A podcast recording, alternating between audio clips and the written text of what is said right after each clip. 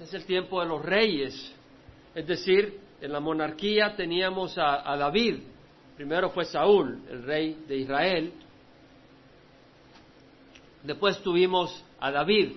Y luego David, antes de morir, le entregó el reinado a Salomón. Era el siervo que Dios había escogido para que siguiera como rey de Israel. Pero Salomón se acompañó de 700 esposas y 300 concubinas, y muchas de ellas, si no la mayoría, eran paganas de tierras y de regiones cercanas, donde él estaba haciendo alianza con estas ciudades, con estas tribus, con estas naciones, y por eso se casaba con sus hijas.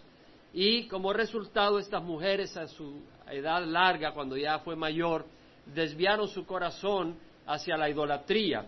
Y él terminó adorando a la diosa de los sidonios, a los moabitas, los ídolos de los moabitas, eh, de los amonitas, Quemos, eh, Milcón y todos estos eh, dioses falsos. Entonces el Señor le dijo a Salomón que él iba a quitar el reino de su mano, no le iba a quitar las doce tribus, le iba a dejar una tribu a su hijo, pero a él no, no lo iba a hacer en sus días por amor a su siervo David, pero al hijo de Salomón, a Roboam, le iba a dejar solo una tribu y a, la persona que iba a levantar para arrebatar el reino, la mayoría del reino le iba a dar diez tribus. A esta persona que Dios levantó fue Jeroboam. Y el Señor mandó a Ahías, Silonita, que era profeta, a decirle a, a Jeroboam que le estaba dando las diez tribus. Ahora, Jeroboam, cuando adquirió el reino, porque el reino se dividió, teníamos el reino norte de Israel y el reino sur de Judá, porque era la tribu de Judá eh, en que estaba basada ese reino. Ahora, el reino norte eran diez tribus. Jeroboam estaba al norte, él tomó este reino, pero él teniendo miedo que la gente año tras año fuera a Jerusalén a celebrar la adoración a Jehová, que ellos fueran, dejaran de ser fieles a él como rey. Entonces Jeroboam puso el becerro de oro al sur de su reino, en lo que es la ciudad de Betel, que estaba al sur, y al norte en Dan, la tribu de Dan, bastante al norte, al límite norte, puso otro becerro de oro y dijo, estos son los dioses que te han sacado a ti, Israel, de Egipto. Entonces dirigió a Israel a la idolatría, hizo mucho mal. Él reinó por 22 años, dice la palabra. Después de Jeroboam, su hijo Nadab reinó. Entonces nos quedamos en el capítulo 15, pero voy a repasar un poco.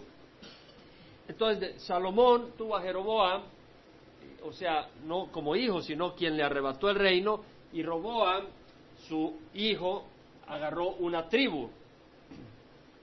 Eh, después de que murió Reboam, Abisai eh, heredó el reino y después Asa heredó el reino.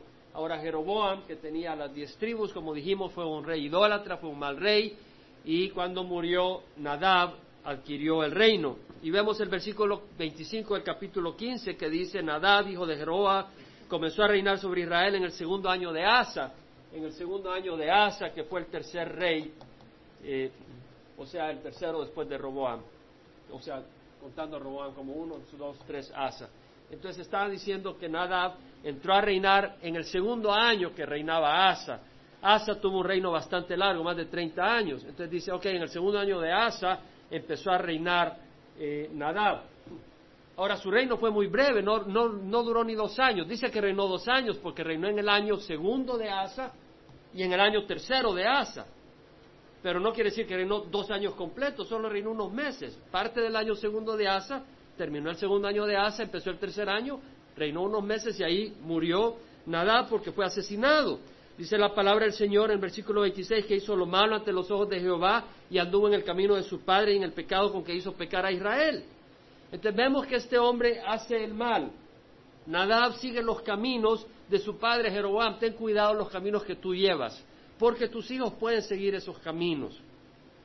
Si tú sigues el camino del Señor, hay más probabilidad que tus hijos sigan el camino del Señor. Pero si tú sigues el pecado, estás llevando el pecado para tus hijos también y eres responsable ante Dios. Ahora vemos de que Baasa, hijo de Ahías, de la casa de Isaacar, este ya no es descendiente de Jeroboam, por decir así, la dinastía de Jeroboam, ahora aparece otro hombre de la tribu de Isaacar que está al norte de Israel, al sur del mar de Galilea, viene este hombre, Baasa, y conspira contra Nadab y lo hiere en Gibetón, es decir, lo mata. Cuando estaba eh, Nadab eh, eh, rodeando a Gibetón en una campaña militar, Gibetón pertenecía a los filisteos y mientras Nadab y todo Israel sitiaban, a Gibetón. Baasa lo mató en el tercer año de Asa, rey de Judá, y reinó en su lugar. Entonces vemos que Baasa mata a Nadab y mata toda la descendencia de Jeroboam.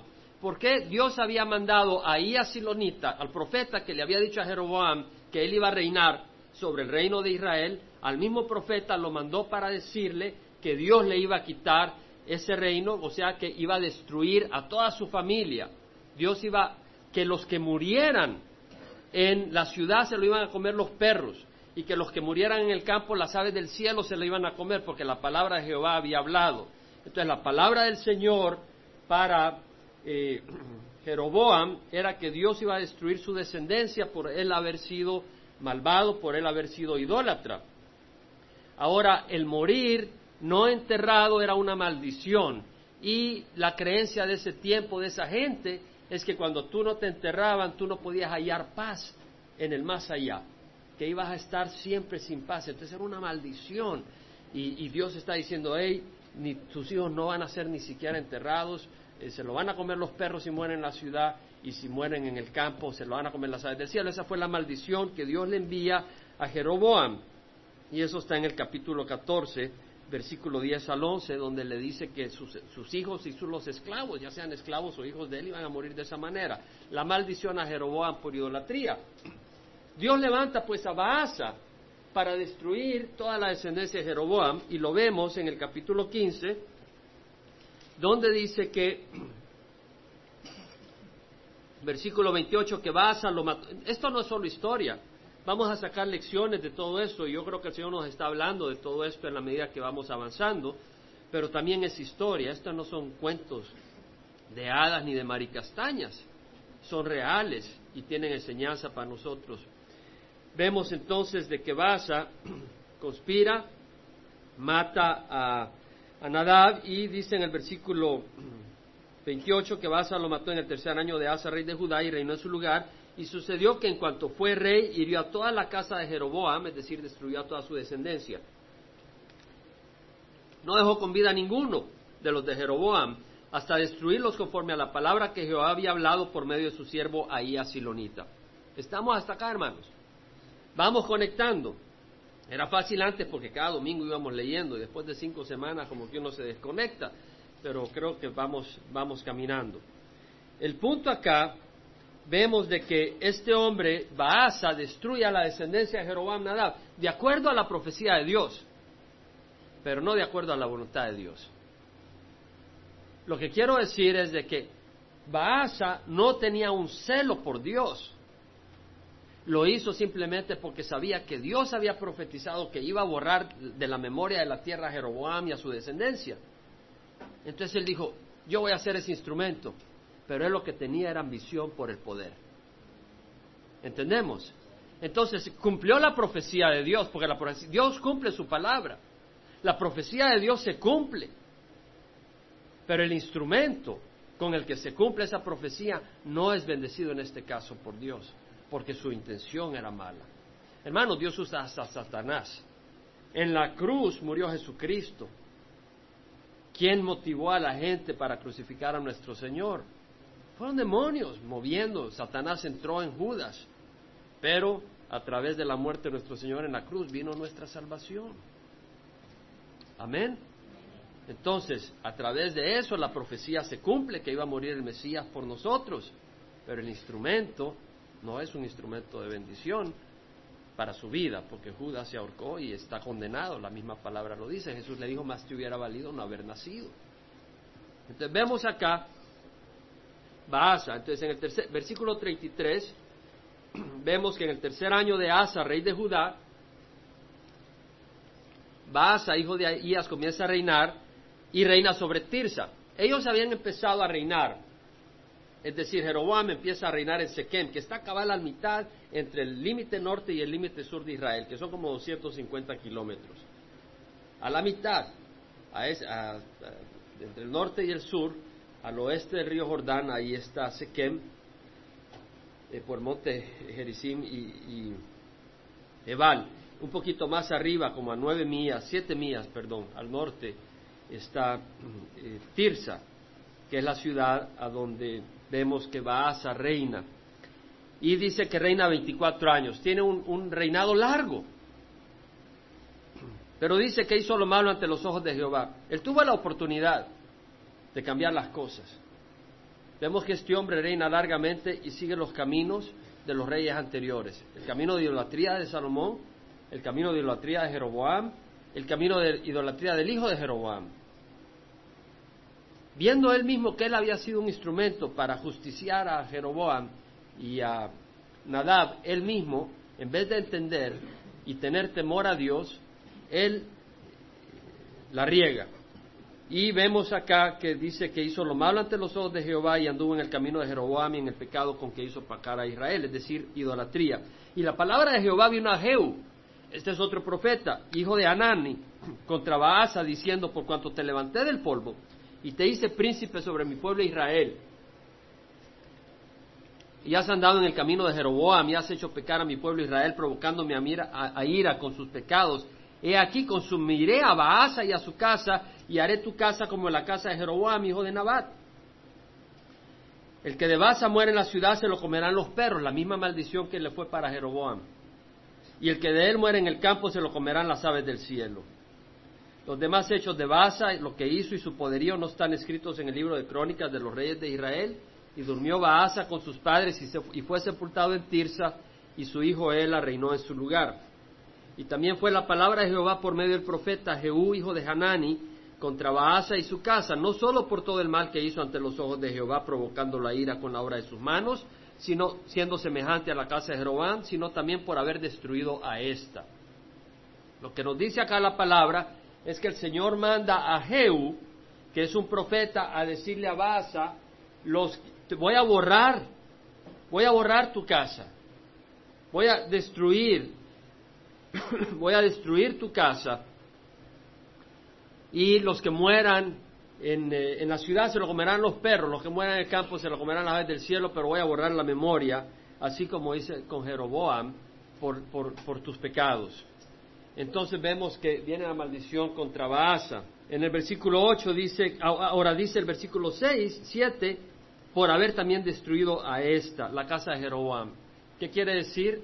Que Dios no lo había mandado. Pero él tomó ventaja. Él dijo, yo, Dios dio que iba a borrar la, memoria de Jeroboam, yo, yo voy a ser el instrumento. Pero Dios conoce su corazón. Dios no lo estaba enviando. Pero Dios sabía que iba a pasar y Dios había profetizado que iba a hacerlo. Y pues fue el plan de Dios que con ese siervo torcido Dios lo iba a hacer. Pero es un siervo que lo estaba haciendo sin la voluntad, sin el propósito de Dios.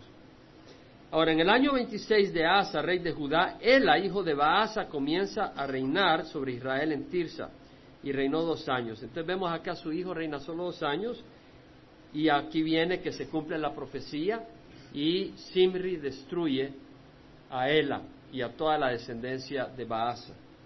Dice que siervo Simri, jefe de la mitad de sus carros, conspiró contra él y él estaba en Tirsa bebiendo hasta emborracharse. Vemos la condición de Israel, de sus reyes. Ela es rey, hijo de Baasa, él está reinando. Su ejército está luchando en Gibetón y él en vez de estar peleando con su ejército se está emborrachando en la casa del mayordomo. Y ese es el momento en que llega Simri y mata a Ela lo hiere, le da muerte en, el año 26 de Asa, rey de Judá, 27 de Asa y reina en su lugar. Dos años eh, reinó Asa. Entonces viene Simri y sucedió que cuando comenzó a reinar tan pronto como se sentó en su trono, mató a toda la casa de Baasa, no dejó ni un solo varón ni de sus parientes ni de sus amigos. Así Simri destruyó toda la casa de Baasa conforme a la palabra que Jehová había hablado contra Baasa por medio del profeta Jehú por todos los pecados de Baasa y por los pecados de su hijo Ela. Ela en dos años había, había, la había regado lo suficiente como para merecer la ira de Dios, con los cuales pecaron con los que hicieron pecar a Israel, provocando a ira con sus ídolos a Jehová, Dios de Israel. Los demás hechos de Ela y todo lo que hizo no están escritos en el libro de las crónicas de los reyes de Israel. Vemos acá pues el fin de la dinastía de Baasa. Esta dinastía. ¿Sí? Ya vemos a Ela y luego Simri llega, destruye a Ela y destruye toda la descendencia de Baasa y acaba de acuerdo a la palabra de Dios. Otra vez vemos reyes malvados. Ahora, en el año 27 de Asa, rey de, de Judá, Simri reinó siete días, un reino corto, en Tirsa. Y el pueblo estaba acampando contra Gibetón que pertenecía a los filisteos. El pueblo que estaba acampando, yo decir, Simri ha conspirado y también ha matado al rey. Entonces ese mismo día en el campamento todo Israel hizo a Omri, jefe del ejército, rey sobre Israel. Es decir, Simri se levanta, mata a Ela, se declara rey, pero el ejército dice, hey, no queremos a Simri rey, queremos a Omri, el jefe del ejército, no de los carros del rey, sino de todo el ejército, a él lo queremos como rey. Entonces viene Omri y se va directamente a Tirsa, con todo el ejército, porque todo el ejército dice, sí, queremos que Omri sea rey.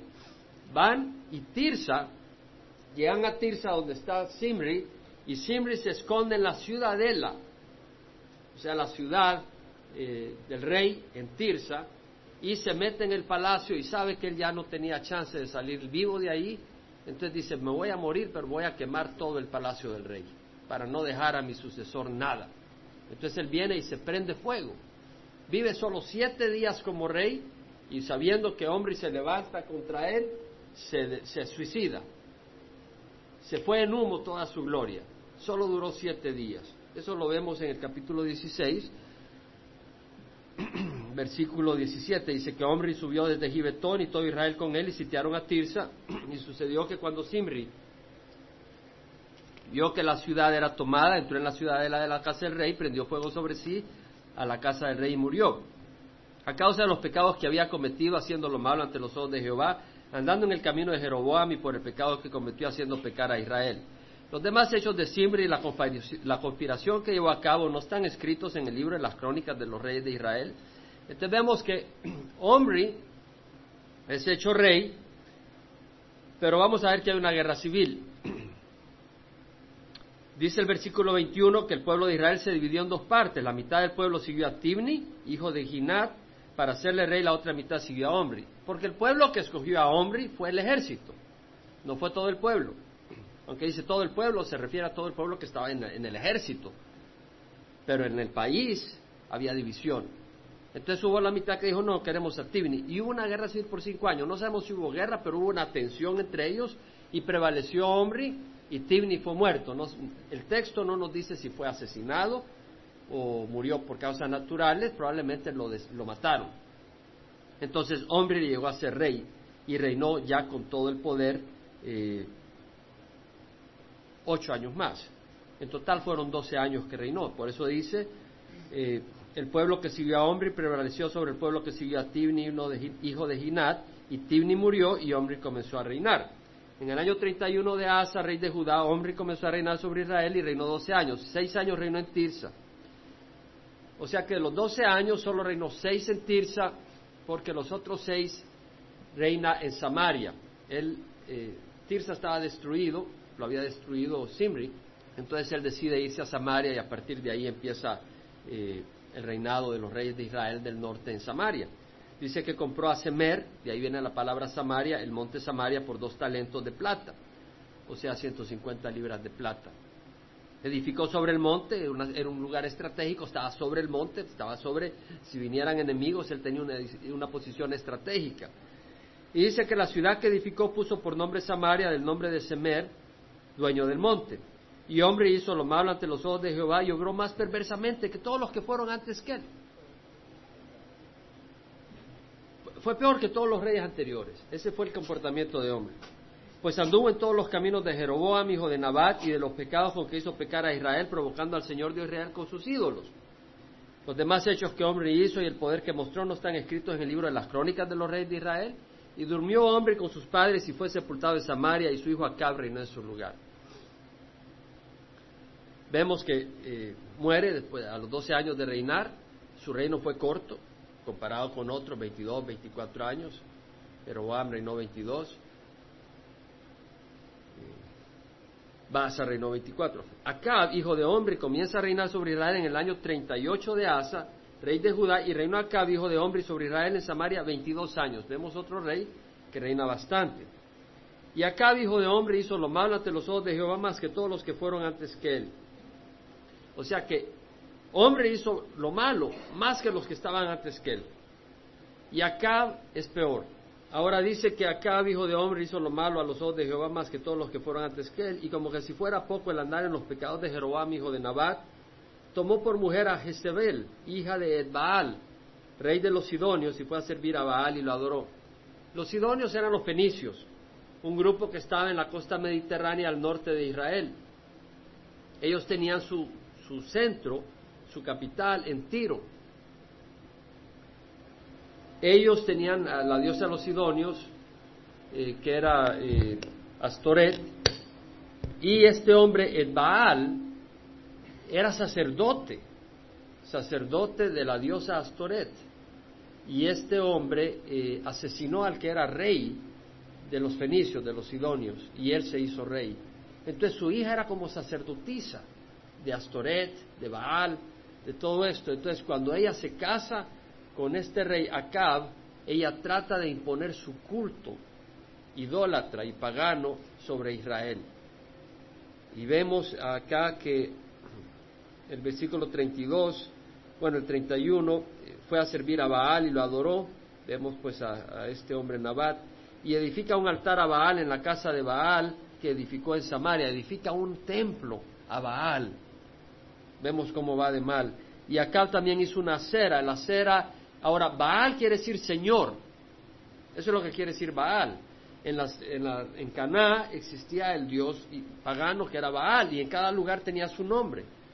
Eh, Baal peor, Baal este, Baal otro, Señor tal, Señor tal. Así como eh, dentro de la iglesia católica, ¿verdad? Que está la, la, Virgen del Cobre, la Virgen de Guadalupe, esta Virgen, la otra Virgen.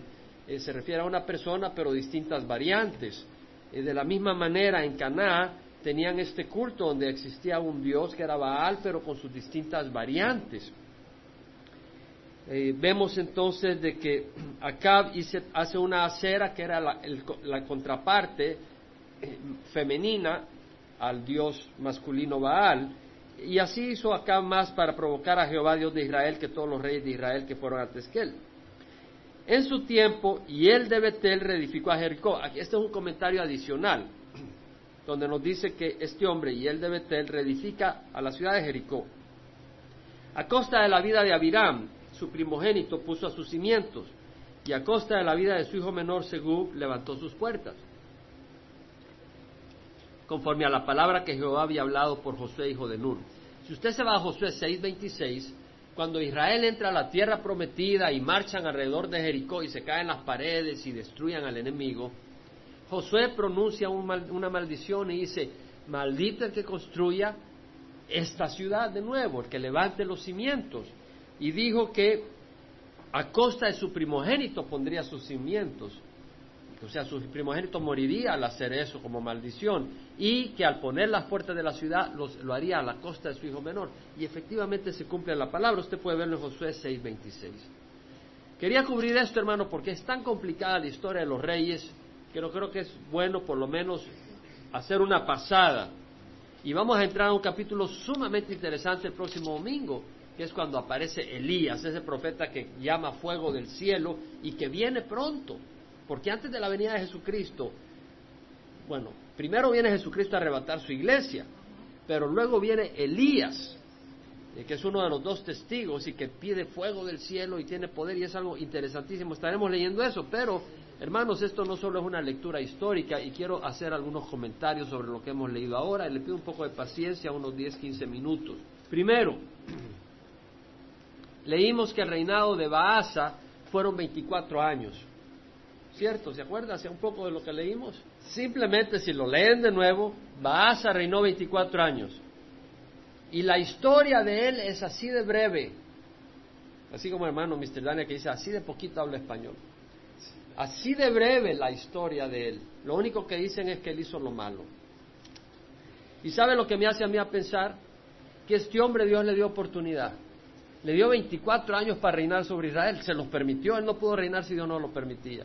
Y los 24 años lo usó para no hacer nada más que caminar en el camino de sus antepasados. Y sabes qué, en Latinoamérica, en California hay muchos latinos que han recibido 10, 15, 20, 30 años de vida. ¿Y sabes lo que hacen con su vida? Caminar en los caminos de sus antepasados. No hay nada.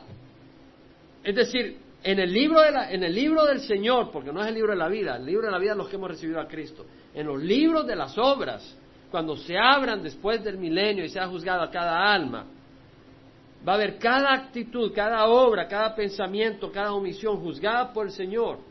Y se va a resumir en que siguieron los caminos de maldad de sus padres. No hicieron la diferencia. Tú y yo tenemos el privilegio de hacer una diferencia en este mundo. Tú y yo tenemos el privilegio de hacer una diferencia en este mundo. ¿Qué vas a hacer con el tiempo que Dios te da? En el Salmo 90, 12, Moisés dice, enséñanos a contar de tal modo nuestros días que traigamos al corazón sabiduría. Hermanos, yo te hago una pregunta. ¿Entiendes tú que no tenemos mucho tiempo? ¿Entiendes tú que tenemos poco tiempo? Yo no sé cuánto. Puede ser un año, puede ser 10, 20, 30. Ponle 40, que son 40 años. Para este mundo que está perdido y es un regalo que Dios te ha dado para usarlos. ¿Cómo, ¿Cuál será el testamento al final de tu vida? Santiago dijo, sois un vapor que aparece por un poco de tiempo y luego se desvanece. Esa es la vida. Tú dices, oh, 40 años, 50 años más de vida. ¿Qué es eso comparado con millones de millones? Y el tiempo se va. Hermanos, se va el tiempo. Bueno, yo lo voy a decir eso de los mayores. Pero ahora que yo haya llegado a cierta edad, me doy cuenta que todos llegamos ahí. Y si no llegas es porque el Señor te llevó antes. Pero el tiempo se va rapidísimamente. Ayer fue que yo vi a mi hija levantando su cabecita en el hospital donde ella nació. Ayer. Ahora ya está casada, ya mayor. El tiempo vuela. La vida, las preocupaciones, las decisiones, los movimientos, tienes que emigrar, esto, el otro, estás corriendo, corriendo. Y eres o víctima de las circunstancias o siervo del Dios viviente. Escoge qué eres tú.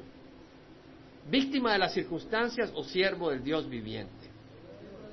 Tú tienes que escoger. En Mateo dice el Señor, no os acumuléis tesoros en la tierra, donde la polilla y la herrumbre destruye y donde entran los ladrones, penetran y roban. Más bien acumulaos tesoros en el cielo. Mira lo que dice, acumulaos tesoros. El Señor dice, no, sea, el Señor no dice pierdas el tiempo. Algunos pierden el tiempo. Van a morir pobres en la tierra y van a morir pobres en el cielo. Otros van a morir ricos en la tierra y miserables en el cielo. Pero tú puedes morir rico en el cielo, independiente de cómo mueras en la tierra. Entonces yo te invito, el Señor dice, acumulaos tesoros en, en el cielo, donde no entra ni la polía, ni la herrumbre destruye, ni los ladrones penetran y roban. Donde está tu corazón, ahí está tu tesoro. ¿Dónde está tu tesoro? El Señor, cuando llegaron los judíos, después de que Él había multiplicado el pan, los peces habían comido, vinieron felices a buscar al Señor. Señor, te estábamos buscando. Le dice, hey, me están buscando, no porque vieron señales que yo era el Mesías, me están buscando porque ayer comieron y fueron saciados.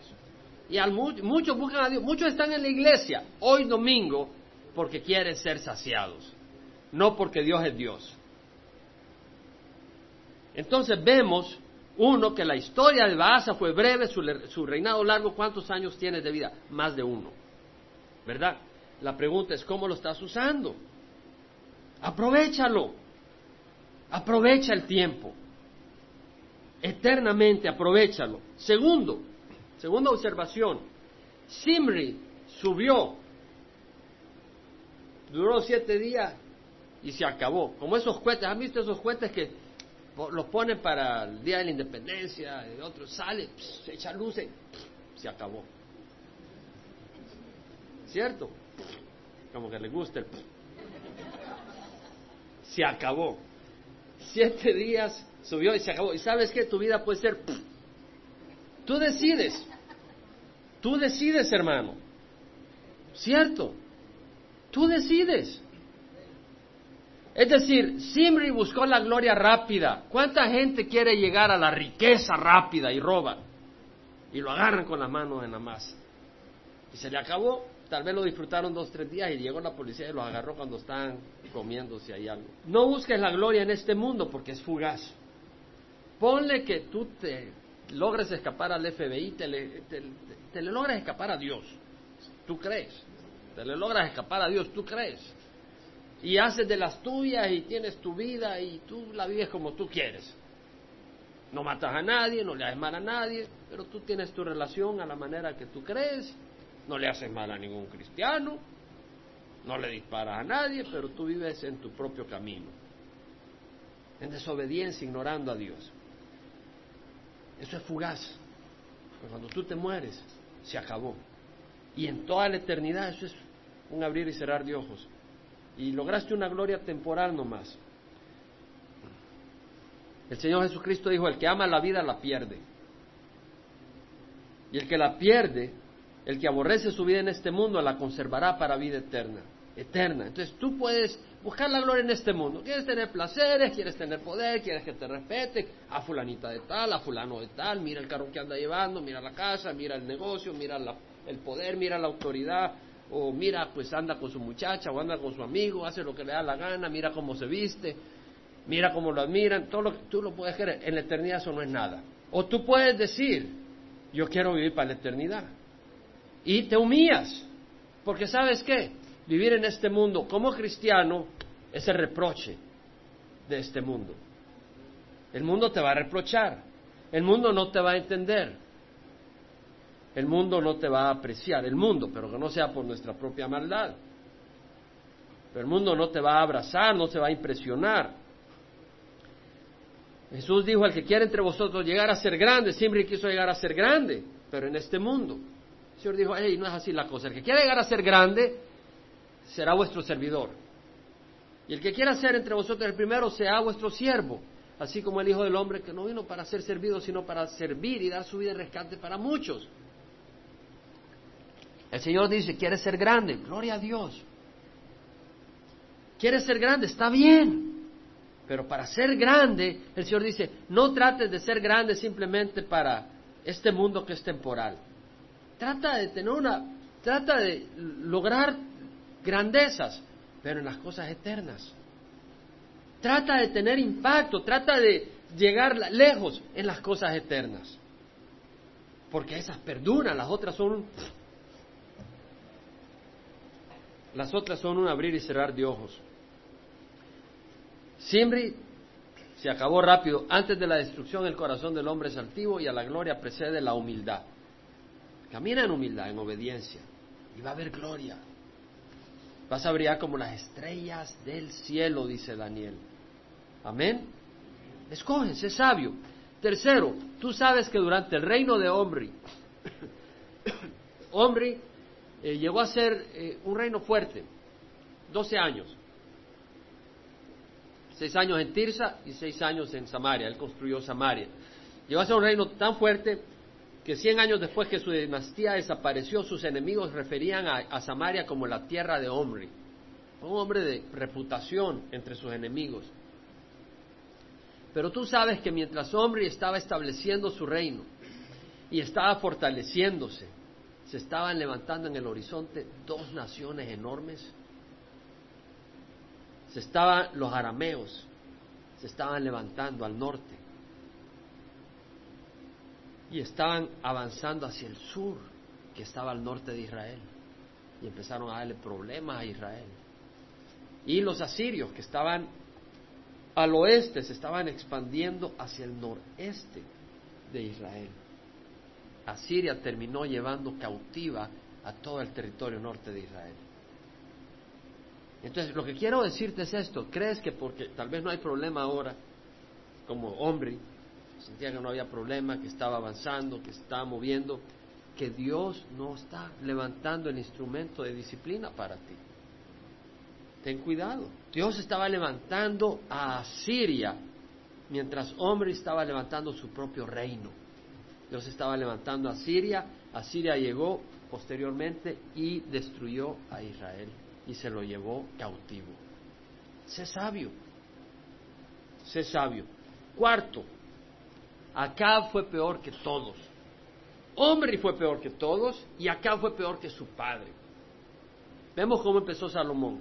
De ahí llegó Jeroboam y pues tremendo. El que los, los siguió. Y después de Jeroboam viene Nadab, pésimo. Y de ahí viene Baasa, terrible. Y de ahí viene Ela, y de ahí viene Simri, y de ahí viene este hombre, y después Acab, el peor de todos. ¿Sabes que la Biblia habla de eso? Dice que los hombres malos e impostores irán de mal en peor, engañando y siendo engañados. Según de Timoteo 3, 12 al 13. Pierre de Chardin, sacerdote jesuita, eh, paleontólogo, decía que la humanidad iba a ir cada vez mejorando, evolucionando. Y cuando ya no pudiera mejorar más, Jesús iba a venir a llevarnos a otro nivel, muy contrario a lo que dice la Escritura. Hermano, tienes que leer la Escritura para saber lo que dice Dios. Entonces, ¿qué te quiero decir? Que acá fue peor que todos, todos van de mal en peor. ¿Sabes qué? El que aumente la maldad, tú te pones a ver televisión, ves una maldad terrible. Si tú hubieras encendido la televisión hoy, hace 30 años, no lo pudieras creer. No pudieras creer la basura que ves pero te has acostumbrado. Y la ves y ya es, ok, ya para que sea malo tiene que ser peor. El hombre se ha endurecido a la maldad y cada vez es peor la maldad, pero Dios no cambia. Nunca te olvides, Dios no ha cambiado. Dios no ha cambiado sus estándares. No juzgues tu vida comparado con el vecino. Muchos en Sodoma y Gomorra así lo hicieron y les fue muy mal. Porque todo el mundo andaba en la maldad. había, se habían olvidado del estándar de Dios. Y el estándar que seguían era del ambiente. Había ido a tremenda situación. Entonces, yo te invito a que no te duermas. Que no te acostumbres a la maldad que nos rodea. Que no seas como la rana que la tiran en un, una pila de agua y empiezas a calentarla poco a poco y ella no siente la diferencia hasta que muere cocida. Entonces no seas como la rana, estás acostumbrada a la maldad. Escucha la palabra del Señor. Nuestro hermano Francisco oraba para que camináramos en santidad. Eso es bíblico. La santidad no viene a ver qué opina la gente que es santidad. No le preguntes al público qué es santidad. Ve quién define santidad el Señor. Y caminemos en santidad de acuerdo a la definición del Señor. Santidad no quiere decir simplemente caminar así, yo no le tiro piedra a nadie, yo no mato a nadie. Lee la palabra del Señor. Santidad quiere decir amar a nuestros hermanos. Santidad quiere decir apartar nuestra vida para servir al Señor. Pero no quiero que vivas legalísticamente. Legalísticamente es, ok, yo voy a la iglesia, voy al estudio de los martes y voy al de los miércoles y mando a mi esposa el sábado. Y el jueves voy. hago todo eso. Un legalismo, estás viviendo en legalismo. ¿Sabes? Lo único que nos salve es la gracia de Jesucristo, la sangre de Jesús. Y la gracia de Jesucristo está trabajando en tu vida y en la mía. Y porque Dios nos ama, Él está seguro y Él va a hacer que nuestras vidas sean transformadas. Porque Él está trabajando en nosotros. Y Él no se da por vencido. Él no se da por vencido. Tú y yo nos podemos dar por vencido, Dios no. Dios no nos suelta. Él nos ama. No se trata de nosotros, se trata de Dios. Quinto, último punto. Y él, este hombre que construyó los cimientos de Jericó y puso a la puerta de la ciudad a costa de su primogénito y de su hijo menor, él ignoraba la palabra de Dios. Porque si no la hubiera ignorado, no hubiera puesto los cimientos de Jericó. Porque se hubiera muerto su hijo, ¿cómo va a querer que su hijo más primogénito muera y que su menor muera? Él ignoró la palabra de Dios. Tú sabes que hay cantidad de gente que ignora la palabra del Señor alrededor nuestro. Tú sabes que estamos rodeados de gente que ignora la palabra de Dios. Yo ayer compartía en, en, en la noche, estaba preparando, sobre todo tratando de memorizar tanto nombre para no confundirlos a ustedes, hermano. Porque si yo vengo confundido a enseñarle todo esto, pues ustedes van a salir más confundidos. Pero Señor, pues no me quiero ir a la oficina de la iglesia ahorita. No me quiero meter en cuatro esquinas. Y me fui al parque. Y de ir al parque porque no quería tener tanta distracción, me fui a un lugarcito por allá, por allá, donde habían unas sillas y había un joven. Y le empiezo a compartir. Al principio lo traté de evitar porque no quería distracción. Pero Dios me puso a hablar con él. Y no conocía el Evangelio. No conocía el Evangelio. ¿Sabes eso? Que alguien no conozca el Evangelio. Que alguien no sepa lo que se necesita para ser salvo. Va a la iglesia. Y estaba necesitado espiritualmente. Lo podía ver golpeado por el mundo. Lo podía ver herido. Y algunos de ustedes puede estar golpeado, pero tú tienes a Cristo. Tú tienes esperanza. Tú tienes en dónde apoyarte. Este jovencito está golpeado, está herido. Y le compartí. Y ahí se quitó su sombrero. Ya me quité el que andaba. Y oró para recibir al Señor. Y él pues siguió su camino. Y yo seguí mi camino porque tenía que prepararme. Pero mi corazón tenía deseos de abrazarlo como una gallina abraza a sus polluelos y llevármelo a almorzar. Bueno, ya era después del almuerzo. Pero sentí en mi corazón, pero no lo, no lo hice. La verdad tenía que preparar para hoy. Y quería preparar, porque es bastante complicado. Tanto rey, tanta cosa fácil se hace uno bola. Hermanos, hay una cantidad de gente que no sabe el Señor. Y Pablo dijo, ¿cómo? Porque dice la palabra del Señor, todo el que invoque el nombre del Señor será salvo. Dice, ¿cómo invocarán en quien no creen? ¿Y cómo creerán en quien no han oído? ¿Y cómo oirán si no hay quien les predique? ¿Cómo les predicarán? Si no son enviados. Cuán hermosos son los pies que llevan el Evangelio de las buenas nuevas. ¿Cómo son tus pies ahora? ¿Llevan el Evangelio de las buenas nuevas? Yo te animo, hermano. Hemos enfatizado la coinonía este año, amén. ¿Verdad que hemos enfatizado? Mucho la coinonía. Y es una bendición, amén. Pero yo creo que no debemos de bajar la guardia en compartir con los demás de Jesús. Tenemos la oportunidad, los volantes, de llevarse a las personas. Y a veces uno está indispuesto, uno dice, bueno, hoy no tengo ganas de compartir. Porque tú tienes coinonía, te reúnes los viernes, tenemos estudios los martes. Bueno, no vas a compartir, va a gastar salida. No podemos ser así. Vamos a parar. La religión no hace nada, hermanos. México es un país religioso. Amén. ¿Quién sabe si México es religioso o no? Religioso, por todos lados hay religión. ¿Sabes que cuando estaba en México leí este artículo? Te voy a leer unas partes. Hicieron una encuesta. Y este es un, periódico mexicano. Y dice, el 38% dicen que está de acuerdo con la frase, un político pobre es un pobre político. 38% de la población mexicana piensa que si tú vas a ser político, bueno, seas pobre, aprovecha. El 38% de la población que sufre tremendamente por el abuso de autoridad. El 32% dice que violar la ley no es lo grave, sino ser sorprendido. El 38% de la población. Dime a mí qué es lo que está haciendo la religión en ese país. Uno de cada cuatro favorece que los funcionarios se aprovechen del puesto siempre y cuando no se manden. Da risa o da lágrimas. Este es un pueblo.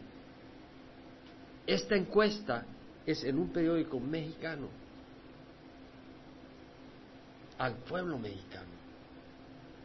52% aprueba que se ayude a parientes y amigos si se está en un cargo público. O sea que si tú estás, estás en un cargo público, pues ayuda a tu familia, dale unos Rolls Royce, unas casitas. El 37% estaría de acuerdo en recibir dinero a cambio de un favor si ocupara un puesto en el gobierno. Y cuatro de cada, cada diez aprueba la expresión más vale tener dinero que tener razón. Yo te hago una pregunta. Eso son estadísticas. ¿Y qué hemos abrazado nosotros? Amén. Porque, hermano, yo he agarrado acá encuestas de Estados Unidos que muestran cómo no es una prioridad compartir el Evangelio con su familia entre los llamados cristianos en Estados Unidos. Hemos leído esas encuestas. El mundo va de mal en peor. ¿Con quién te comparas? ¿En dónde pones tus ojos? ¿Vale nuestra vida para las cosas eternas? ¿Estamos realmente interesados en que cuando muramos el testamento sea bien siervo bueno y fiel? Sobre lo poco fuiste fiel, sobre lo mucho te pondré. Ahora, este no es un juicio, porque la salvación no es por tus obras. Pero la pregunta es, hey, ¿quién vieron el partido de fútbol de Guatemala contra mm, Panamá ayer? ¿Alguien vio? Estaban allá en movimiento. Yo vi parte del partido. Qué partidazo. Un gol al final. ¿Sabes? Estaban jugando con ganas. Estaban poniendo todo. Yo digo, si ellos por una posición, la posibilidad de llegar a la mundial de fútbol, entregaron todos los de ellos, ¿qué vamos a hacer nosotros por la eternidad? No te dejes robar. Padre, te damos gracias por tu palabra. Señor, yo te ruego que si hay alguien acá con los ojos cerrados, que no te conoce, si hay alguien que ha andado perdiendo su tiempo, Señor, que tú les toques, tú les has hablado, que ellos se arrepientan en su corazón, que ellos digan, Señor, yo quiero cambiar, yo quiero vivir para ti, yo quiero que mi vida cuente con los ojos cerrados. Si tú eres esa persona, levanta la mano, no te voy a avergonzar, solo vamos a orar por ti. Si tú dices, yo quiero hoy que mi vida empiece a contar para las cosas eternas. Este es el tiempo de pedirle al Señor. Dile al Señor, hoy Señor, quiero empezar a vivir para ti. Si nunca has recibido a Cristo, hoy lo puedes recibir. Todo lo que tienes que hacer es, Señor, perdona mis pecados y entra a reinar como mi Dios y mi Redentor. Nunca has recibido a Cristo, hoy puedes recibirlo. Si tienes al Señor, si lo has recibido y tu vida cuenta, persevera porque la vida del cristiano es de perseverancia. No te des por vencido, que nuestro Padre está ahí esperándonos con los brazos abiertos. Padre, yo te doy gracias. Ruego que derrames tu Santo Espíritu sobre esta congregación, sobre cada uno de nosotros. Señor, apártanos del mal, no nos dejes caer en tentación, quítanos del engaño, aparte el engaño de nuestra mente. Danos un corazón sincero, danos un corazón fiel para ti, Danos amor, Señor. Ayúdanos, Señor, a vivir para ti. Ayúdanos a conocerte y amarte. Y te damos gracias por tu amor. Y bendice el resto de esta tarde en nombre de Jesús. Amén.